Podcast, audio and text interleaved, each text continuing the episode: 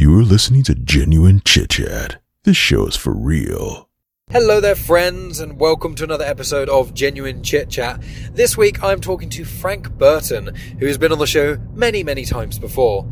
And you may hear that the audio quality is slightly worse than it usually is. If you're a new listener, just skip ahead a little bit, you'll hear exactly what it normally sounds like. Uh, but I'm travelling in a car right now with Megan. Hi. And uh, it's just we've had a very busy day. Normally I do all the recording and editing and stuff at home, but I'm not really going to get a chance tonight, so I've been doing it all in the car. Uh, so that's why I'm recording from my phone. Uh, so just brief in this conversation. Obviously, listen to the multiple other conversations I have had with Frank Burton. Details are in the description, but it's episodes 34, 56, 86, and 144. That first one was quite a while ago, and it's a really good introduction to Frank. But we are talking about his latest book, as well as a new podcast series he launched with David Ivar of Herman Dune. And then we also talk about lots of other things like the meta subject of being interviewed as an author, uh, celebrities that appear in his uh, latest book, Brollywood, and lots of other cool things like that. But make sure you check out the description. There's links to the Brollywood physical book, the audio book, Frank's website, and lots of other bits and pieces we spoke about. So always check the show notes. But thank you so much for listening, friends. This is part one, so part two will be out this time next week at the same time. But all Patreon supporters already have access to part two. So if you can't wait for that and you want to get loads of bonus content and support the show, please consider going to patreon.com slash genuine chit chat. But I'm going to keep this short, so just thank you for listening as always. I'll be back at the end for a little bit more information on what's to come, and I'll speak to you soon. So here is part one of my conversation with Frank Burton. Welcome to Genuine Chit Chat, where we have honest conversations with interesting people. And I'm your host, Mike Burton. I am here today with returning guest who shares the same last name as myself, Mr. Frank Burton. It's so good to have you on the show as always. I think we do this pretty much every year. It's it's like a, a yearly thing, um, which does coincide with the fact that you made the I think when we sort of around the time we first met, you made the decision that you wanted to release a book every year. So Yeah. that's it's not some sort of weird mystery of the world. You specifically have planned to do this, uh, which is quite entertaining. Uh, but before we delve into the next of the uh, the Ragbag Universe uh, book, there's another podcast that you actually you spoke about. Um, we're going to be talking about Brollywood, but people have probably read that in the title. Um, but before that, in the episodes of Brollywood, in the because I listened to it obviously on um, on your podcast feed in um, the episodic format. In that, you did mention that there was another podcast that you did that wasn't Ragbag, that wasn't I Like the Sound, and obviously I recently appeared on I Like the Sound. Thank you so much for that, sir. It's been in my show notes for a little while of all the, the guest spots and things. I keep trying to mention it, remi- I remember. Um, but I'll include a link in the uh, description as well anyway, so people can listen, obviously, season two. Um, but you actually were talking about something else that you made. Um, so I wondered if you could just talk to us a little bit about this, the other project that was like a mini series of podcasts, I think that uh, people would be quite interested to hear it. Yeah, well, um, there is a, a band who uh, your listeners may have heard of called Herman Dune, who I have been a fan of for 20 years. And uh, David Ivar, who is the, the main sort of creative force behind the band, is just one of my absolute heroes. And I approached him a few years ago to interview him on the Ragbag podcast. And I ended up interviewing a couple of times on the Ragbag podcast and just talking about his kind of new releases that he had out at the time. And then um, about a year ago, he approached me and said, Would you like to make this podcast series with me? And uh, I've mentioned he's my hero, so it took me about five seconds to say yes. And um, it's it, he's such a great guy, by the way, as well. I mean, I, I really love his songs. His his approach to songwriting is so sort of really sort of personal and really sort of um, he always has kind of a different sort of angle on things.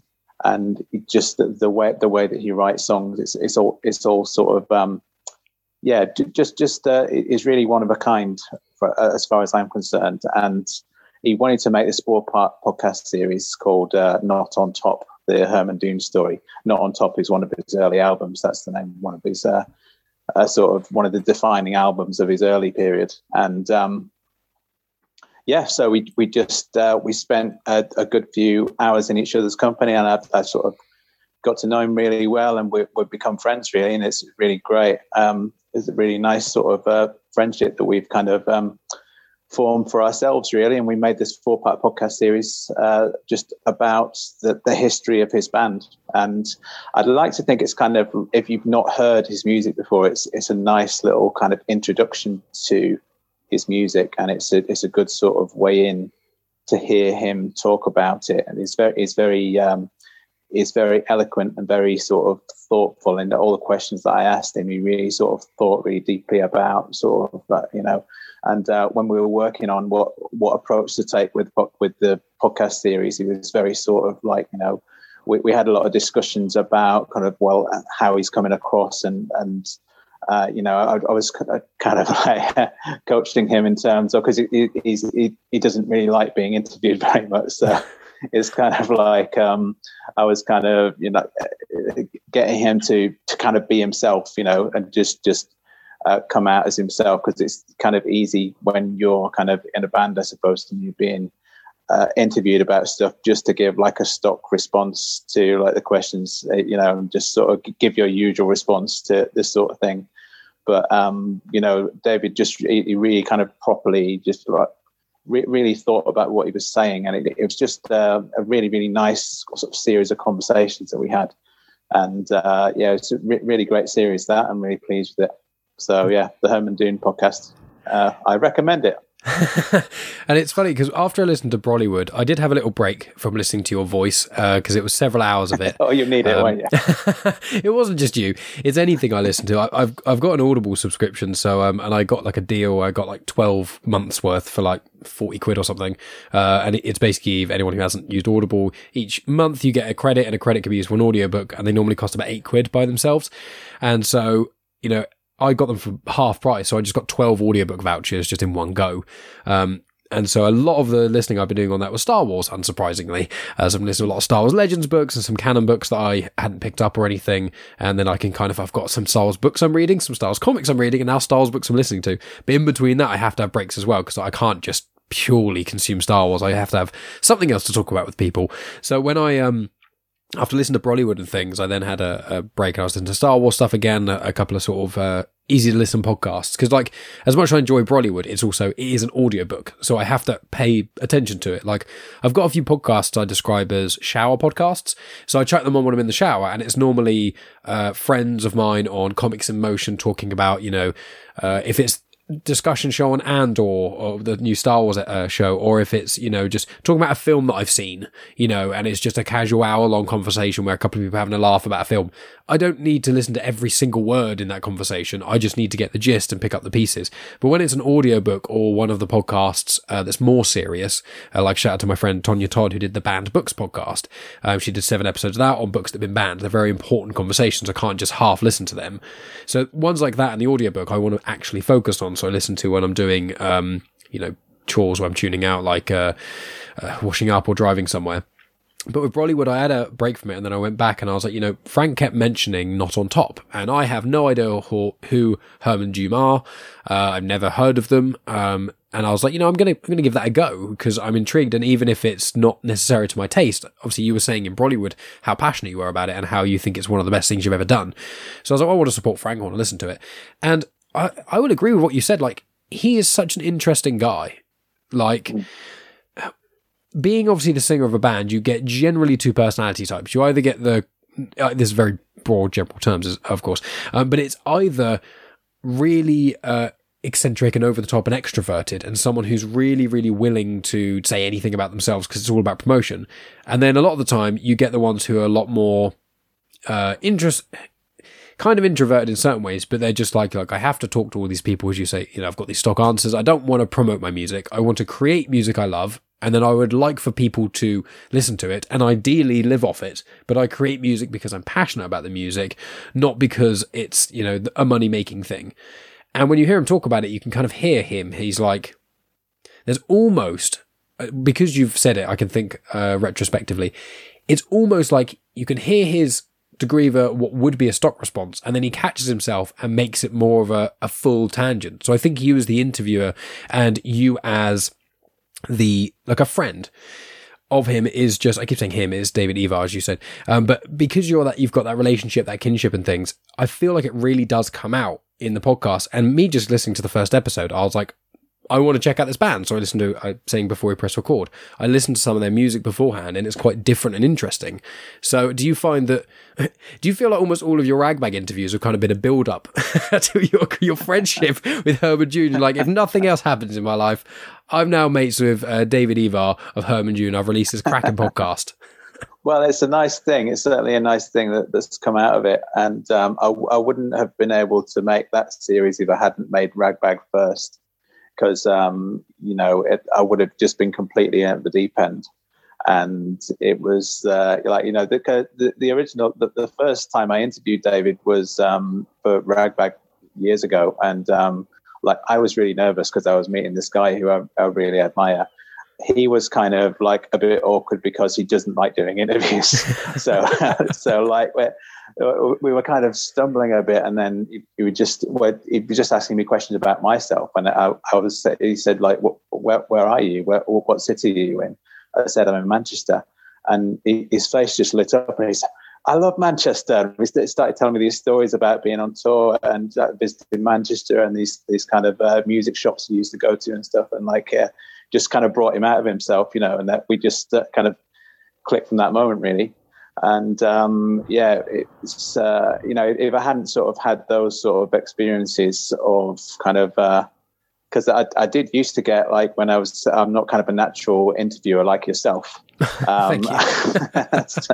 I used to get quite nervous around it, particularly if it was somebody that I, I really liked and like uh, you know there was a lot in it. Uh, it felt like there was a lot um, resting on it for me in those circumstances, and I didn't always know what to say. And I, I tried to avoid like the cliched sort of questions about, oh yeah, how, how, did the band first get together and stuff like that. You know, things that they've been asked like thousands of times before. Try and sort of think of questions that like nobody's ever asked them before. And um, you know, so having had that experience, I think you know of uh, doing that show for a couple of years and then sort of I, I was able to like properly approach that with David to do that four part series. So yeah, mm. yeah, it's quite yeah, nice. it's one of those, especially with musical artists, because of the ones I've spoken with, and, and it's the same with kind of the more famous someone gets, in essence, and obviously the more interviews they've done, the harder it is to interview them in a lot of ways. The, the easier it is if you're just on a TV show and you talk to them for 10 minutes. But if you're an indie podcaster or someone who's trying to actually get something out of the conversation rather than it just being a slot to fill, which obviously is what, how you and I feel. I don't have anyone on my show that I'm not, you know, actively interested in, or mm. they have something different to say. And obviously, when Ragbag was more of the conversational style uh, podcast, you know, intertwined with the sort of story elements of it. But when you were focusing on the the interviews specifically with musicians and etc., it is that thing because I found that when I spoke to a couple of the High Republic authors, I was like, right, I got to listen to like four or five of their interviews, listen to the exact same questions that comes up, and obviously with people who are into Star Wars, the always questions people get is who's your favorite Star Wars character? Who's your favorite Star Wars B list character that no one's heard of? Who, what's your favorite Star Wars film and why? And, and it blah blah blah. And by the time you ask these ten questions about Star Wars, that you probably ask anyone who you've ever met in your life who says they like Star Wars. You, you meet a friend around the pub, you ask these same ten questions. Oh, I do. Um, but when that happens, it's like the first half of the hour you've got has been used up by stock answers that someone else has already got and it's and they get a bit bored of it because they're like well this is just like every other conversation i've ever had you know and if you can think of things that are interesting, if you can think of things that they've not been asked before, you can immediately feel the uh, their shoulders loosen a little bit, and they're kind of, oh, I have to, I have to actually think about these things now. I can't just almost tune out. And I, I find that with yourself, you definitely did that uh, with David Ivar. Oh, that's good. Yeah, yeah. It's uh, one of the things that I just on a side note. One of the things that I like about being interviewed by you for my books is that you read them um, because one of the hardest things, speaking as an author, one of the hardest things it it when you're being interviewed by somebody, it's, it's happened to me quite a few times, is that the interviewer hasn't read the book, mm-hmm. so you have to explain to the interviewer what the book is about. Now you've read Brollywood. It's a difficult book to just to, to explain. So I, I basically spend like pretty much the entirety of the interview trying to explain what the book is about. And uh, by by the time I've explained that, it's kind of the whole thing's over, you know. And like that, they're still kind of well, okay, so so he is you, but he's not you. Yeah, yeah, it's it's it's very confusing. Yeah, yeah, it, it's one of those. I find whenever I have um, authors on. I like I get contacted by people's um, either agents or podcast um, promoters or things like that. I get a lot of authors, and if I didn't curate who comes on my show, it would be genuine book chat. It, every single week would be an author. That's how many authors are trying to promote their stuff. And I'm like, some of their books sound really interesting, but I'm like, unless if the subject matter, if it's a fiction, if it's a non-fiction book, and the subject matter is quite, you know, ambiguous, like cancel culture, how Twitter's ruining the world.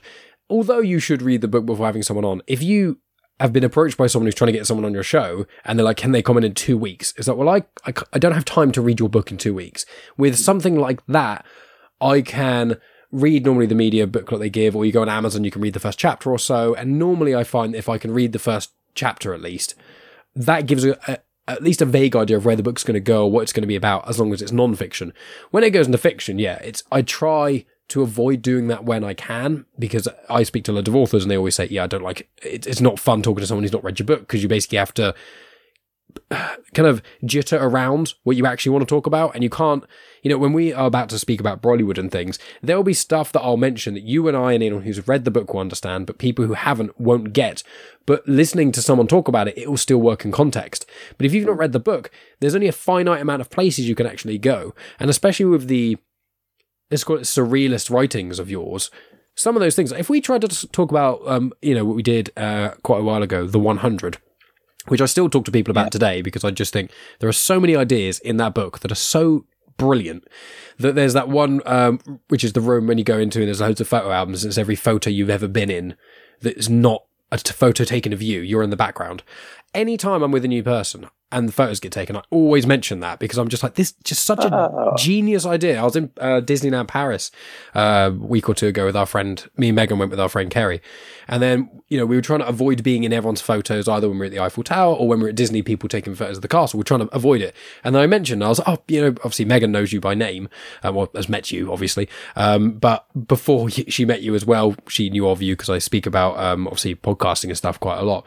And when I spoke to Kara, oh, you know, a friend of mine, Frank Burton, he wrote a book and it's got this thing, this really cool idea. So I always bring up that idea, but I don't know how you would talk to anyone about the 100 if you haven't read it. Like, how do you talk about 100 short stories without spoiling what's in the stories, but just talk ambiguously about it? Surely that's like a 10 minute conversation.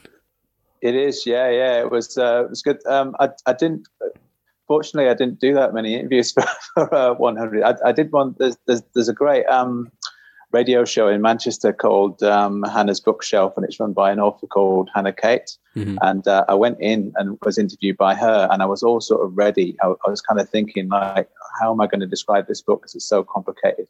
There's so many different characters, so many different ideas. Uh, I, I, just had this whole spiel ready.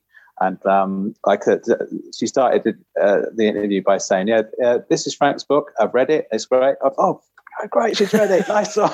Oh. now I don't have to spend half an hour explaining what it's about. That's great. Uh, well, I'll make a note of that because I'll get people to listen to that as well. Obviously, we had a full conversation about it, but that, uh, like, your other books obviously are in the ragbag world primarily. I know, like the sort of the first book I think you released wasn't, but the recent books you've been releasing have been the ragbag world. So they, they've been yes. good as standalone books, but they also work when they're interconnected and work better. Uh, the kind of the more you read. But with 100, if anyone's listening and they haven't, obviously go back and listen to that episode. I'll put a link in the description. Um, but check out the 100, the audiobook of it. You can pick up the physical book, obviously, but uh, the audiobook's how I listen to it. And you get lovely Frank doing all the narration and stuff. You get a few different voices, which is always a lot of fun. And it's just the, the purely, even if you don't want to listen to it for the narrative sense or because you don't want to support our good friend Frank here, just listen to it for the sheer amount of ideas. Because I just, it, it, there's so many cool ones that I just feel like you could almost write a book series almost on any short story, just of some of the, the concepts. And I won't spoil it, but some of them as you get further in the book and it kind of zooms out and out and out, some of them are mental. And so it just, it's nice having that. And I think that in a way, you kind of got all of the, in a very good way, all the crazy ideas or a lot of them out. And then you were kind of left with, right, here's some ideas that are a bit mad, but in urban myths can work. And that's where I found there's a lot of elements of urban myth that play quite strongly in the Ragbag Presents uh, book series. And I really like that. And obviously, when we spoke before, um, it was there was the conversation about I can't remember what they were called. Oh, the the people that were holding the Eiffel Tower hostage. Um, with yes. that idea, that was kind of a central part of the prior book. But in this one, it's about, well, what is Brollywood? That's kind of the big question in a sense. So I know that uh, trying to explain your book to people who haven't read it is never the author's fun thing because we just spoke about that. But as a jumping off point with Brollywood in itself, with where it fits into the Ragbag universe. This is the is it the third book? It's the third book, yeah. Yeah, I get I forget sometimes because obviously the Ragbag show went on for so long that it was just like where which one was it? But yes and also because they jump around time wise a little bit too it's like okay and i'm always know i've got the idea of the next one you're writing as well so it's a bit all over the place. But with Brollywood was that always planned to be the third one? Did was the concept behind it always going to be there? Like what was the the birthing method of of this book and where it fell in the series? Um, the uh, it, it, all sort of developed based on a number of different ideas. Uh, the uh, I wanted I want each of the books in the series to be focused on focused mainly on one individual character. There's quite a lot of characters in the Brollywood novel, as it turns out, but kind of the original idea was that the central character was going to be Noddy, who mm-hmm. is um, he was in the first book, and he uh, Frank met him when he was in prison and uh, he was shared a cell with him, and he's kind of this uh, member of this mysterious sort of criminal fraternity that is very, very sort of, um, uh, yeah, very secretive. Trying not to spoil your own book. I can see the gears turning. Like Mike's read it, but I can't reveal too much. well, um, I'm just thinking how best to describe it. Actually, yeah. So um, so yeah, Noddy was in the first book, and I, I, said at the time that I was going to write a whole book. I, I was going to explain a lot about Noddy, where Noddy came from, what his origins were, and all that sort of thing. So um, the, that that was the initial idea of having Noddy as the central character for Brollywood. And uh, he, he, kind of is, but the, there's a lot of other characters in this one as well. So it's uh, quite a chaotic sort of tale. This one, it's uh, it's centered around a bank heist, um, which is uh, involves various different fictionalized versions of, sort of Hollywood actors, which is uh, it's not something that I've done in any of the previous two books. I haven't done this sort of little trick of like fictionalizing real people. Well, I've, I've fictionalized myself because I, am kind of the main character in the book, but I haven't sort of done this thing where I use kind of fictionalized versions of public figures. And I'm, I'm not going to do it again because I don't think I'd be able to get away with it twice. but uh, basically, the title of the book, Brollywood, refers to this bank, which is basically a secret society that is run by these sort of uh, British sort of A-list Hollywood stars who want wanted to form this little club for themselves as a as a kind of a getaway, like a place to get away from their the the, the, the stresses of their real life, and um, so it it pretends to be a bank, but it's not really a bank. But also that there's about a hundred billion pounds in the vault of this bank because it is a real bank as well. and it's it's about how Frank uh, accidentally gets kind of roped into robbing the place, and uh, you know as as as you do.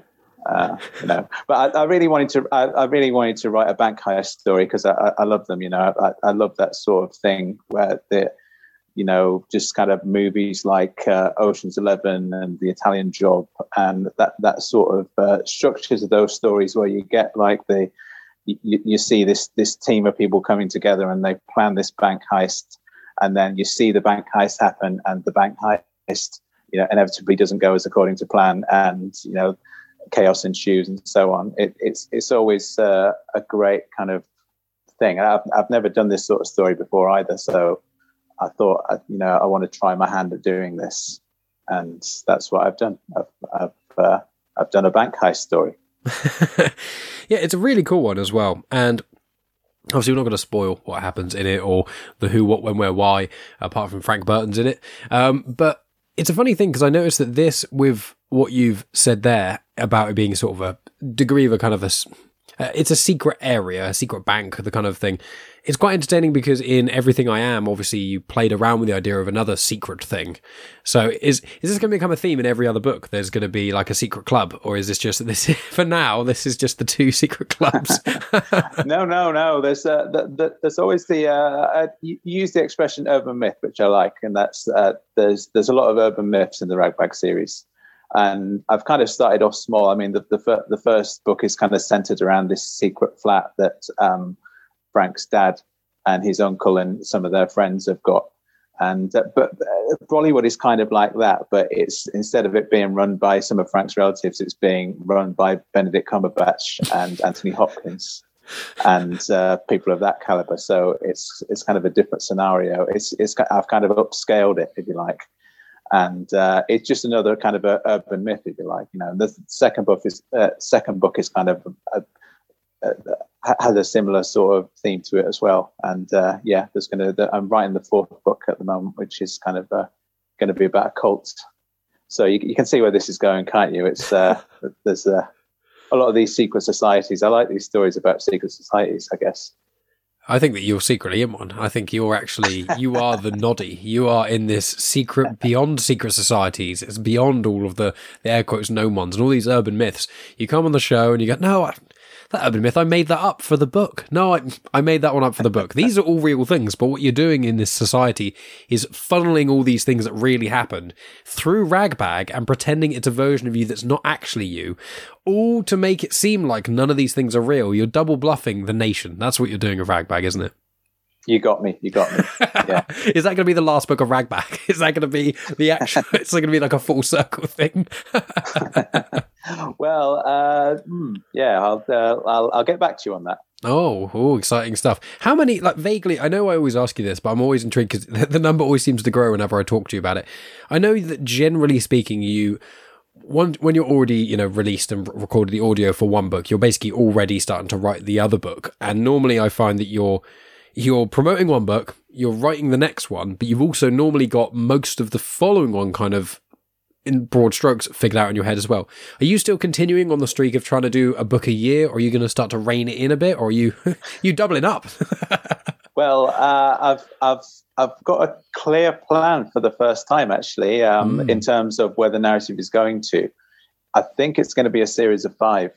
Wow! Um, so they're uh, working on the fourth one at the moment. The fifth one is going to be um, yeah. Uh, so, so as I was saying, uh, each of the books is has got like a, a particular character at the center of it, and uh, the fifth book is going to be all about Frank. Mm. Um, and uh, I'm, I'm, trying to with, with, with, with each of the books that goes on, I'm trying to kind of get more and more kind of under the skin of that character and kind of reveal kind of more about him and, and about his kind of uh, internal world, I guess. And I think once I get to the fifth book and I've kind of written uh, with with him as kind of the central character, I think that would be a good place to. Uh, I'm not saying that would be the last book as such, but this series of five will be a complete set of, of things. I mean, I may do more after that, but um, the ending, the what I've got planned is for the fifth book to have a really nice sort of satisfying payoff at the end of that, mm. and that will kind of tie in with kind of bits of the other books as well. So that is that is the plan as we have it at the moment. Uh, it could change. Who knows? It's always part of the fun. It's yeah. always it's it's one of those as well with where like I always say to people when uh, they listen to this and things. Obviously, it's like go check out the audiobook because even if this is the first one you jump on, you've you've done it in a very uh, clever way where you don't have to listen to them in order. Uh, you you can you can just listen to them kind of as and when, and they all fit together. But obviously, the later ones do to a degree reference the earlier ones, but more so, you know, oh, Frank Burton is saying, yeah, I wrote the book Everything I Am, and or at this point in the story, I was writing Everything I Am because this is a flashback of however many years ago. So I like that use that it is self-referencing without it being gratuitous. But obviously, in this one, you um, you actually tackled a little thing that I, I don't know if many people know about this, but it's uh, it's a little thing called COVID. Um, the world kind of shut down for a few months, or in some places years, um, and future generations. I'm not sure. I'm very interested to see how that's going to be in the history books, and uh, like when I eventually have kids, being able to tell them, yeah, there was like a year period where everything just stopped for a while, and then just kind of went back, and everyone was half the people were trying to gun ho and jump back into it. The other half people were trying to retract. Very weird time, still is. Um, but obviously in this book you made the decision to specifically talk about current events. And i know that because everything i am was primarily flashbacks you did you put some flavor text in there but that obviously comes from also the era more than anything. And so with this one is this am i right in thinking this is basically the most connected to uh, what's going on in the real world at the time? Like th- this connecting to covid i think is probably the biggest clear connection as a timestamp in a way Yeah, I think so. I mean, I, I, I try I try and do that with each of the books, like kind of uh, reference kind of things that are going on at the time. But I think because of what happened with COVID, is that it's kind of a stronger element, and it had to be really, it had to be an integral part of the story.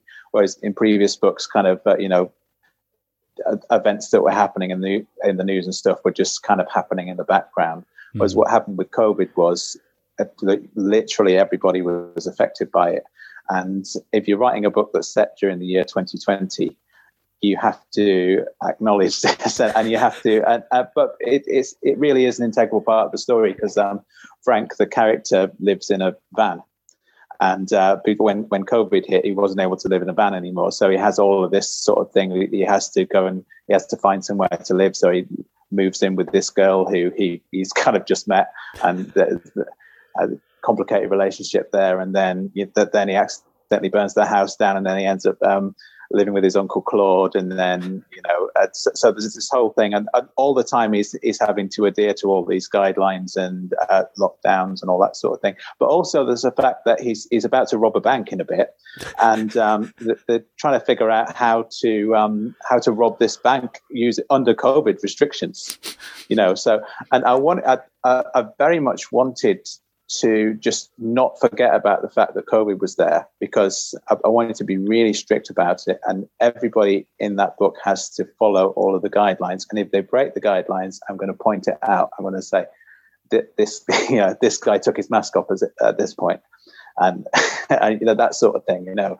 And uh, one thing that really annoyed me actually about, about uh, at the time, you remember during um, during uh, lockdown and stuff like that, all, all, these kind of TV shows came out and uh, and stuff like that, and they would very, very sort of vaguely acknowledge the fact that like there'd be an extra in the background with a mask on, and everybody else would just carry on as normal. You know, it, it just really it just wasn't realistic at all. That they they really just didn't want to acknowledge the COVID thing because I, I, guess it, I can see why because you know, it would just disrupt the story too much. And then, you know, in a couple of years' time, it would just be like completely out of date. And, you know, you know, when you're watching these shows where everybody's wearing masks and stuff, anyway.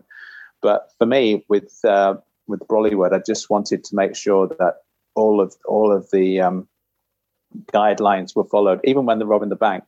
And um, I had all the dates of all the, and then the lockdown restrictions eased at this point, and that's why they were able to go in at this time and then they had the second lockdown, all these kind of complicated things that I had to incorporate into the story. But they, they actually ended up dictating the story in a way, because the story starts when uh, the kind of catalyst for the start of the story is the fact that Frank has nowhere to live. So he has to, because of COVID, he has to go and live in this house.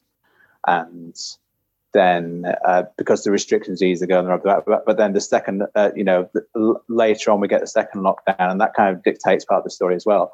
So yeah it was kind of an it was an interesting challenge that one. Was yeah yeah. I mean i, I was going to i mean that the, there were it's a difficult thing to write about i think the pandemic particularly in a comedy i mean uh, like this is supposed to be a funny book. It's a comedy you know it's it's and it's it is, not to clarify. Like, that's why I keep laughing no. when you mention things. So I'm not laughing at you. I'm laughing because I'm remembering funny things that happened in the book that I can't quite talk about. You know, and, and by its nature, I, I think it's uh, intentionally, it's kind of like the funniest one. I've, I've gone kind of, I've gone into kind of sillier sort of territory than I have in the previous books. And I just wanted it to be like a, a nice sort of light kind of funny book and like something that's going to make people laugh. But then I've got this COVID thing, which is kind of like, but in a way, it works quite well because the the the the the serious element of it, the, the serious stuff that is going on in the background, is a nice little sort of counterweight to to this very very silly story that I'm telling. So it kind of because the silliness of the story, I, am kind of like I'm, I was I was a bit apprehensive about it being as silly as it is, but I think that I've it's quite it's quite fortunate that we had COVID in a way because it kind of it gives it that sort of grounding in reality in in its own way. It, it, makes it more part of the real world because I think if if it wasn't set during the pandemic, it'd just be a silly story about a bank heist, and um, you know, it turns out that adding COVID into the mix was a quite an interesting sort of element to it. Especially with it coming out so so soon as well, because I know that uh, there is a certain content which we don't like. I, I, know it gets referenced because of Benedict Cumberbatch being in the book, but it's like Marvel Marvel movies and stuff. Like they they are made like a year or two, three years before, sometimes four years before. Some of the obviously the writing gets taken place even earlier than that, but it's like when they're making a Marvel show from let's make a Marvel film rather when they're like right let's make a movie to we're finished now full stop it's out the premiere's done the press is done that can be anywhere between, I mean, two years at a push. Really, it's like five, six, maybe even seven or eight years. Like they've already got plans for the next like 10 years going on.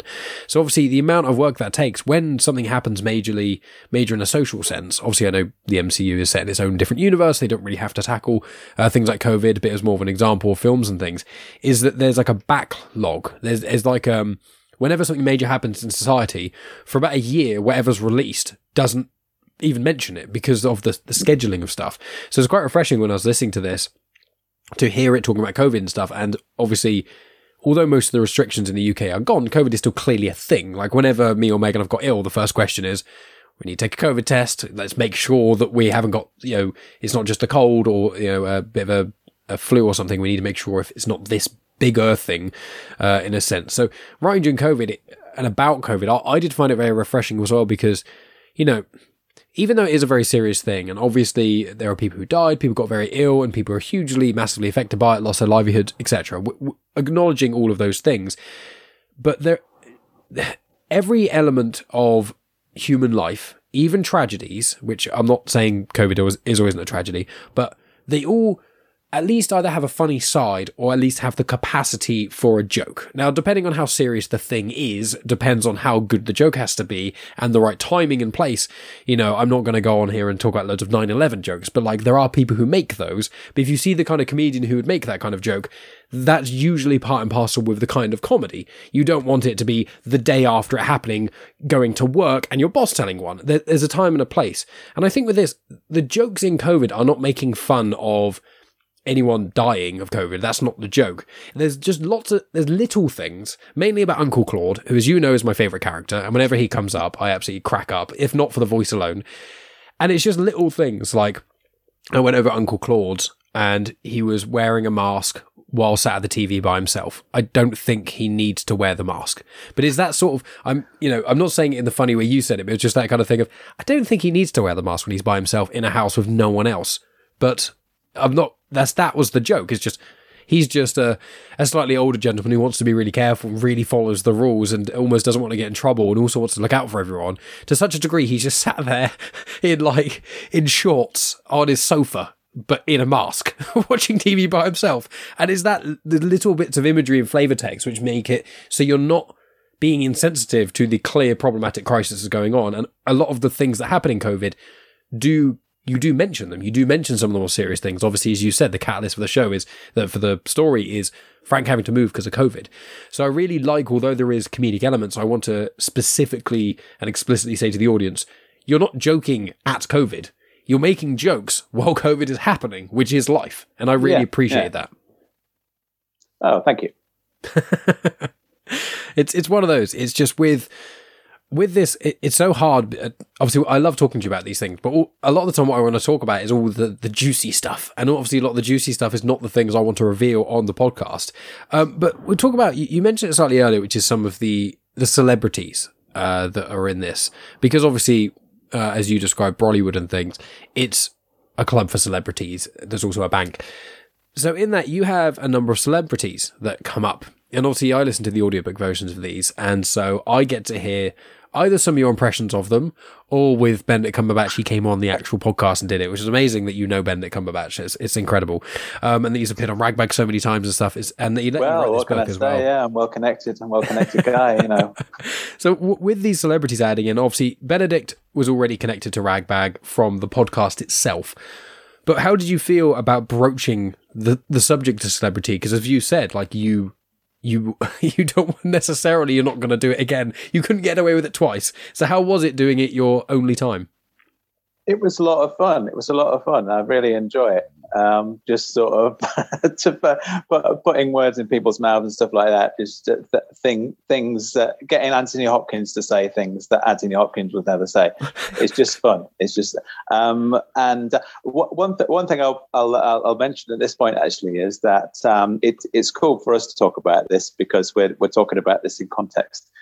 While I while I'm doing sort of general publicity for the book and kind of on the on the back cover of the book, and I've got a copy of it here. You can see um, doesn't mention any of this stuff, and none of the none of the stuff that I'm putting on social media mentions Benedict or mentions any of the other people who are in it. Like um, you know, I'm, I'm, not going to I'm not going to talk about it because um, I think it's people are going to oh, there's a book about Benedict Cumberbatch. I'll buy that, and then I don't want people to do that because I know that those people will be disappointed because they're, they're expecting it to be some kind of Hollywood biography or something. and that's not what it is, you know. So I'm not going to, I just want the these kind of appearances by these famous people to be like a surprise when, when people pick up the book and read it. Because, like I say, there's, no, there's nothing in the description on the cover that says that that's what it's about. There, there's a hint of it, and the fact that it's got some like weird name that rhymes with Hollywood. Maybe they can figure it out. But um, yeah, but anyway, uh, back to your question, which was um, the the writing of the thing. Actually, the the the, the bit that I enjoyed the most uh, is, is not an actor, but um, there's a whole section about Richard Branson, which I, I really enjoy writing. There's there's a um, there's a story about uh, Noddy. So for, for people who don't know the character, Noddy is basically this kind of really kind of elaborate con man who is able to like impersonate whoever he wants to impersonate, and, he, he says that he can basically study that person to an extent where he can pass himself off as that person, and it, it's all about capturing the person's essence. That, that's the uh, expression that he uses. And Noddy has this story about this time that he impersonated Richard Branson and, and walked into the Virgin head offices and kind of defrauded them for for like millions of pounds. And um, it, it, was just yeah, that, that, was a fun sort of story because I was kind of uh, making fun of, of, Richard Branson, which is which is a fun thing to do because I, I, think he's a slightly ridiculous man, and. Um, yeah, but but with uh, the other ones, I'm not kind of making fun of any of these other people. I was kind of making fun of Richard Branson because I think he, he's you know he's a sort of person that it, he's good to make fun of. But I'm not making fun of any of these real people, kind of the you know Benedict Cumberbatch or Anthony Hopkins or any of these people. I'm just kind of um, I've just kind of created these fictionalized versions of them. And uh, my version of Benedict is slightly kind of this slightly sort of ridiculous man who who kind of uh, you know he, gets things muddled up and he's a little bit sort of uh, kind of uh, th- th- there's a little bit of this sort of stereotypical posh boy sort of about him, and he's a bit of a buffoon, uh, you know. But I've, I've I'm, I'm, pretty sure that the real Benedict Cumberbatch. I don't. I've never met the guy. You know, I, I, know that we were joking earlier that obviously I've, I've, never met the man myself. I don't, I don't really know anything about him either. So I've got no idea what he's like in real life and um, I've just created this character who's quite. I'm, I'm not trying to make fun of that of Benedict Cumberbatch as a person. I've just created a character who's got the same name as him, and for me, it's just it's just a fictional character. And but you know, like, like I say, I've done no research into this. I don't know what I don't know what the real man is like, and it, but it doesn't matter what the real man is like because this is a fictional character. It's not it's not the real person, you know. And that's the end of part one. Thank you so much for listening. As always, my friends, part two will be out next week. But if you can't wait that long, please go over to patreon.com slash genuine chit chat. And for as little as one pound a month, you get access to all episodes of genuine chit chat. They get released from now as part one and part two in one unsplit episode. Uh, and in addition to that, you get access to over a hundred episodes of afterthoughts where myself and the lovely Megan, who's with me right now. Hello. I can't believe we've, we've done an over 100 episodes of afterthoughts. Um, we're, Afterthoughts includes the ones I've done solo. Oh, right. Um, but we have, yeah. Wow. We've been doing it for about a year and a half. Wow. Yeah. Um, so if you want to hear more from Megan, there was a little tease there. You want to hear our thoughts on uh, horror films. I mean, horror. To be fair, in spooky season we did like fifteen or true. something, or twelve, whatever. Um, and we do it for every year and a half now. Um, but if you want to hear afterthoughts from myself and Megan, this kind of fun banter, uh, then please consider going over to patreon.com slash genuine chit chat. But next week, in part two, the conversation with Frank does continue. Um, obviously, we continue to talk about Brollywood, the conversation that kind of started at the end of part one about celebrities and like Benedict Cumberbatch and people like that being in Brollywood. We delve into that a little bit more, and then we also talk about like how Frank and why he put celebrities in the book, how he went about it, those sorts of things. We go off on a couple of tangents about other stuff, including people who leave reviews for service stations, which is a real thing. People actually do. So all And service they stations. should, because there are some service stations that are absolutely shocking. Yeah, but some people um, actually genuinely have like got like five star, a great day out for the kids. So could you imagine if your parents taking you to a service station has a day out? Yeah, well, God damn. anyone who goes to Wales, you should stop off at Leigh Delamere because that's a cracking service station. Yeah, see, the, you, you fellows don't normally get uh, Megan in the outros of any of the episodes, even ones that she's actually the first in. time I've appeared in an outro. Exactly, because normally I record the intro and outros when I get home. But yeah, busy day and stuff, so having to do it in the car. Um, but yes, if you want to hear more from Megan chiming in on things, then uh, go to Patreon so you can hear her afterthoughts. There is a link to a free afterthoughts in the description, bit.ly slash Tom Hanks one, where you can hear the first part of our Tom Hanks conversation. But yeah, part two of the conversation with Frank is more of what you would expect from part one. You know, part two is a, lot of fun too. Then what we've we got going from there? Well, myself, Megan, Ria Carrigan, and the ever spectacular, ever amazing Spider Dan. Uh, we're all doing Disney discussions. It's the fifth one, and it's a Christmas special. So we're going to be doing that, um, but that's probably not going to be released for another couple weeks. That's going to be nearer Christmas, probably the week before Christmas or so. And then I've got a conversation recording due uh, with Radhika Rao uh, next week as well, um, which is the individual I spoke to about Buddhism. So we're going to go into another deep dive about Buddhism. So that's going to be a lot of fun then. So next week, part two. Week after that, Radhika Rao. The week after that, Disney Discussions Christmas edition. And then the two subsequent weeks of that will be something I release from Patreon onto this feed uh, because it's Christmas. And yeah, not, not doing a lot of podcasting then. But that is generally it from this outro. I'm trying to keep it fairly uh, short, but you know, check Star Wars Comics and Canon. Uh, check out the YouTube channel because you get video versions of this conversation. When part two drops, the video version of both part one and part two will be on YouTube as well. So please subscribe to youtube.com slash genuine chit chat. Everything's in playlists, all that sort of stuff as well. Follow me on social media at genuine chit chat on Instagram, Twitter, and on Facebook. And please leave a review on um, Apple Podcasts or Goodpods or Spotify or anything like that. We can give ratings and things. Share on social media. Tell your friends. Scream it from the rooftops. Tell strangers you've never met before. All those great things. Thank you so much for listening. As always, I appreciate all of you, and I'll speak to you next week with part two. And any of those lucky Patreon supporters who already have um, access to part two, they'll get a bonus episode of Afterthoughts, as is the way we do things. And I think it was probably going to be the Indiana Jones episode because we rewatched Raiders of the Lost Ark, so that was a bit of fun. But thank you, friends. We will speak to you very soon, and appreciate you muchly.